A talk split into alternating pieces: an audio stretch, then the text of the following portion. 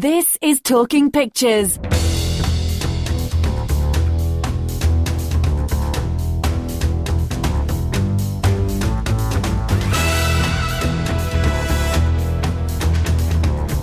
Hello and welcome to Talking Pictures, your essential guide to the movies with me, Frida Cooper. And this week's new releases are bound to divide audiences. There's Ben Wheatley's Free Fire, Shia LaBeouf as an ex-marine in Man Down, and Scarlett Johansson in the much hyped Ghost in the Shell. Do you remember anything about the attack? What happened? There was an attack, terrorists. Why can't I feel my body? Mira, your body was damaged. We couldn't save it. We made you a new body. But your mind, your soul, your ghost, it's still in there. You are the first of your kind, Mira. And Johansson returns to her usual human form to take up the hot seat for this week's big interview. On DVD, there's what was my second favourite film of last year Be Still My Beating Heart. It's Paterson. Getting your writing done? I did a little, yeah. Working on a poem for you. A love poem? Yeah, I guess if it's for you, it's a love poem. It's kind of inspired by our uh, Ohio blue tip matches. Really? Does it mention the little megaphone shape the letters make? Plus, there's the new top five at the British box office and this week's movie news headlines, all in the next 20 minutes.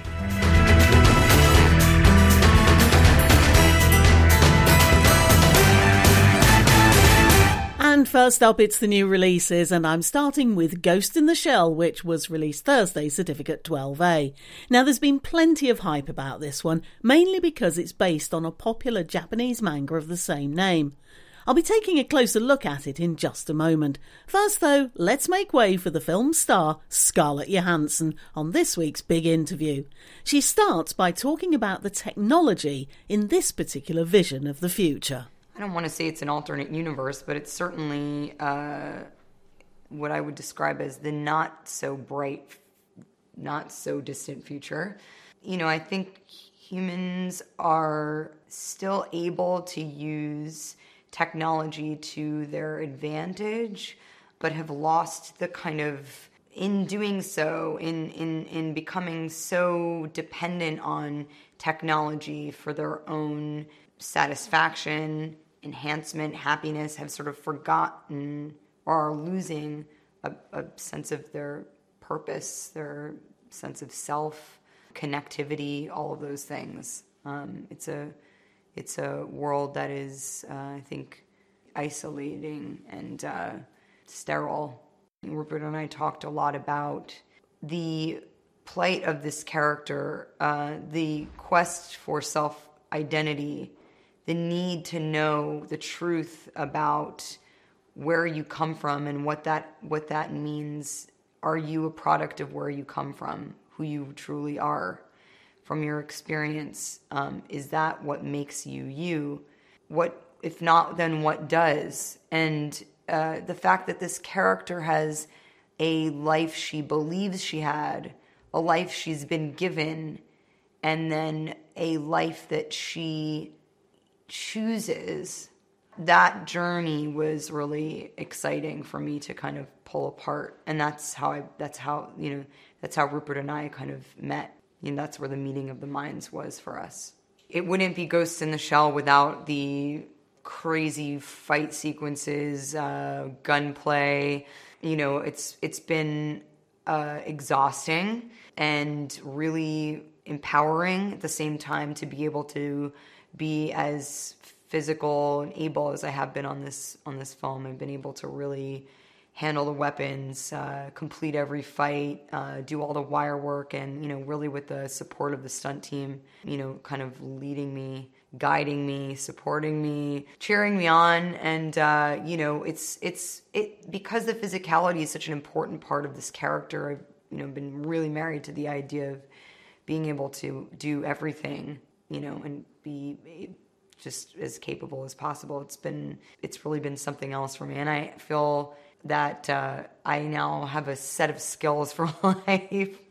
you know, just uh, just you know, it's kind of allowed me to get over a lot of the fears that I've had of uh, you know, just being being out of control and uh, you know just realizing that uh, no, you're in control, you've got this, and uh, you know, and you can you can be bad, you can make it look badass too. It's it's been really empowering. So. I've got to admit, I had serious doubts as to whether Ghost in the Shell was going to add up to much. When a film company enforces an embargo that means reviews can't be published until the day of release, well, you begin to wonder. And it really doesn't help when the acronym of the film's title is GITS. Now, I've never read a manga comic in my life, so I can't make any comparisons between this and the Japanese original. I'm going to take the film as it comes. And Johansson's character has been in a serious accident. Her body is shattered, but her brain has survived. So, as this is the near future, scientists build her a whole new body, one that's been cyber enhanced, so that she's actually the perfect soldier. But while she's trying to stop enemies hacking into people's minds, she's also trying to find out about her own past. Not the meatiest of stories, and this one comes with its fair share of holes and incongruities, a ghost of a plot perhaps. We're also on very familiar ground, one that's always belonged to Blade Runner, where the beautiful female robot Rachel always struggled with the possibility of having a past. Even with all the interest in androids and robotics and their place in current and future society, the film actually tells us little more than we already know. Except that Johansson has a purpose. And by the time we've heard that mantra for the third time, it starts to grate. The film does come into its own, though, with the visuals, which are truly fabulous. The cityscape also owes a lot to Blade Runner, with its never ending skyscrapers and floating advertising. The aerial shots are enough to give you vertigo, and the entire film is a visual feast. But looks aren't everything, and it does over rely on those images. The visual appeal and the prospect of Johansson kicking ass is more than enough to put bums on seats, and it's no surprise that the final sequences set things up for a sequel. If there's going to be one, it'll need to offer more than just a pretty face to bring people back for a second helping. From the future back to the 70s, and a whole lot of guns in Ben Wheatley's Free Fire. Okay, just try not to hit any of the metalwork because I don't want to get any of those bling burns on my new suit. suit. Sorry, what was that? This is from Savile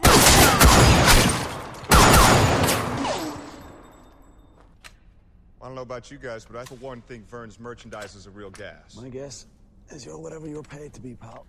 Cillian Murphy trying out the merchandise, Armie Hammer being incredibly irritating, and Sharlto Copley getting very put out about his suit in Free Fire, released Friday, Certificate 15. And you can say what you like about Ben Wheatley, but he is never afraid to court controversy. His last one, High Rise, split critics and moviegoers alike right down the middle. Free Fire has done much the same thing all over again. Although from the trailer, it actually looks like a reworking of Reservoir Dogs. The idea is simple enough, with a gang of crooks arriving at a disused warehouse to buy a stack of illegal firearms. The sellers show up, and then an old argument between two members of the gangs fires up all over again, and the situation erupts into a massive shootout. And Reservoir Dogs, it ain't. The echoes are fewer than you might actually think. Now, true, Wheatley has stuck to the classical unities of time, action, and place, but it pretty much begins and ends there. Violence is heaped upon violence, and we're not spared any wince making moments, although it has to be said that none of the gang members are especially handy with a gun. Thankfully, all that blood is offset by the film's spiky, dark humour. The top comedy turn comes from Sharlto Copley, full of 70s attitudes and wearing the mandatory wide shirt collar over the top of his jacket. The rest of the cast, though, don't come off quite so well, and the real victim of all this is Brie Larson, the standard token woman from so many 1970s films. One of the best things about Free Fire, though, is the soundtrack, just like High Rise last year, and Wheatley and his crew have chosen some tracks that you would never expect to hear in a film like this, including the sickly sweet tones of John Denver's Annie's song. If only the rest of the film had reached those heights. You won't get bored, although you might lose interest occasionally. You'll probably wince and you'll certainly laugh but Free Fire comes perilously close to firing blanks. Finally, to a film about a very serious subject, and one that takes itself very seriously indeed. The issue is PTSD among war veterans. The film is Man Down. You will never understand what I'm going through. Maybe. No, no, not maybe. no, maybe never. I can understand guilt. I can understand regret. I can understand betrayal. These are all human conditions. Now, you brought up suicide before, and that concerns me. Do you want to kill yourself, Gabriel? Do you really want to kill yourself? Shia LaBeouf at his counselling session with Gary Oldman in Man Down, released on Friday, Certificate 15. Now, nobody would deny that PTSD is a serious problem faced by many war veterans, both in the States and over here. The problem with Man Down is the way it sets about addressing it, because it's all over the place. LaBeouf plays an ex Marine who, at the start of the film, appears to be in a post apocalyptic America trying to track down his son. But there are other parts to the story as well, and none of it really makes sense. By the time the film gets around to explaining things, you've already guessed what's happening anyway. Even the likes of LaBeouf and Oldman, who actually provide the best scenes, can't save this one from shooting itself in the foot repeatedly. You're listening to Talking Pictures. When you're a child, you learn there are three dimensions height, width, and depth. Like a shoebox. Then later you hear there's a fourth dimension time. Hmm. Then some say there can be five, six, seven. On to this week's DVDs and the film that was my best of the fest at the London Film Festival, Paterson. That, of course, was Adam Driver in poetical mood. Paterson the man is a bus driver and part time poet in Paterson, New Jersey. He lives with his wife, who dreams of making a fortune from cupcakes or perhaps being a country singer. The third person in their household is her insanely jealous dog, Marvin. And we're taken through a week in Paterson's life, following his daily routine, watching him at work, listening to his poetry, and learning more about him, probably far more than he would ever want to reveal. The film is fascinated by the rhythms of everyday life. Each day is the same, yet it's never the same, because there's always something happening, however small. There's no dramatic tension or conflict, except perhaps from the dog, but it's a film that holds you in the palm of its hand, with its minute observations, its understated humour, performances to die for, and beautiful delicacy. Adam Driver in the title role is nothing short of perfection as the would be poet, a creature of habit with a deeply buried past. It's thoughtful, quiet, poetic, and very simply an absolute treasure, and in my book, unmissable. The next DVD is perhaps less peaceful. It's Bleed for This. Come on, you heard what the doctor said. You're risking your life here. What life? No, I can't do it. This is a Hail Mary at best. No, it's no, it's not. It, it's a gamble. Yeah, I know that. But look, if there was a time to roll the dice, this is it. I mean, you just don't know how to give up. No, I do. Trust me, I do. I know exactly how to give up. You know what scares the shit out of me, Kev? Is that it's easy. Miles Teller and Aaron Eckhart in Bleed for This, a film that comes with a very large built in question mark. Does this mean the end of all the mediocre roles that Teller went for straight after Whiplash? The short answer is yes, but with a qualification, because this isn't just his film. It also belongs to Ciarán Hinds, who plays his father, and Eckhart as his trainer. It's the true story of boxer Vinny Pazienza. In the 1980s, his career reached a peak, and he held two championship belts. But a near fatal car crash broke his neck, and his prospects of walking again, let alone getting back in the ring, were slim. Pazienza, though, had other ideas, and 12 months later made one of the most extraordinary comebacks in boxing history. Now, this might sound like the bleeding obvious, but the one thing you can't get away from is that it's a boxing movie. Now, what I mean by that is that they are always about the same thing triumph over adversity. The only difference here is that the adversity is enormous and the story remarkable, so the film itself has trouble living up to it. The next DVD is something of a period piece. Boy, I tell you, you in the choir, we can't lose at the Eisteddfod. Maybe, but I got to find a job. That's why I'm on my way to Darren Valley. Darren Valley? Like a red rag to a bull, since they beat him at the last eh, Eisteddfod. No, you can't go there. I'll, I'll find you work in the pit with me. Edward Chapman and Paul Robeson there in The Proud Valley, which first came out in 1940 and is re released in a restored format. Robeson, of course, was a famous singer, actor, and political activist, and here he plays a sailor who fetches up in a Welsh mining village. His tremendous singing voice attracts the attention of the local choir master, but everything changes when a serious accident closes the local pit. Some of the miners march to London to persuade the owners to reopen it, and it works, but it all comes at a cost. The film looks like the period piece that it is, but it's too easy to pick holes in a film that's actually of its day. It starts slowly, but really gets into its stride when the miners go down the pit to reopen it. This is easily the best part of the film. The setting is convincing, and it's a reminder of a way of life that's pretty much faded into history. There's also a contemporary resonance that its director, Pen Tennyson, could never have envisaged in the way that Robeson's character is accepted by the local community.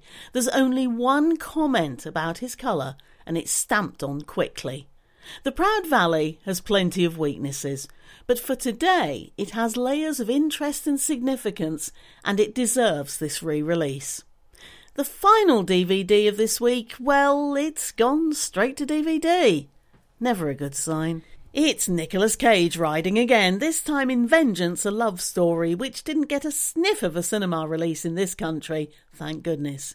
It's actually pretty standard Nick Cage over the top stuff, this time with him playing a cop who goes all out for revenge when a single mother is beaten senseless. The perps are nicked and put on trial, but they've got a slimy lawyer in the shape of Don Johnson, and he gets them off, hence Cage taking matters into his own hands. Now, it wouldn't be such a problem if this was just simply a bad film. True, it is pretty lousy, but there's something about it that leaves a rather nasty taste in your mouth. Revenge, in this particular instance, is anything but sweet. This is Talking Pictures. This is Talking Pictures. Is Talking Pictures. With Frida Cooper. And that's this week's lineup. You know, to be honest, none of this week's new releases got a look in when it came to choosing my film of the week. It is, of course, the sublime Paterson, and I make no apologies for that whatsoever. Out of the newbies in cinemas this week, well, my guess is that Ghost in the Shell will be happily putting bums on seats and should feature somewhere in next week's box office charts. As for this week, let's check out the new top five at the British box office.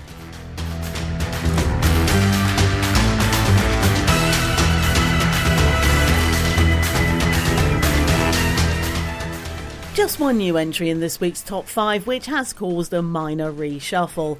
Down to number five is the former number one Logan, hanging on by his talons. At four is another former number one, this time Kong Skull Island, while at three it's the modern horror Get Out. Straight in at number two come those Power Rangers. But still on top, and by a very long way, it's Beauty and the Beast.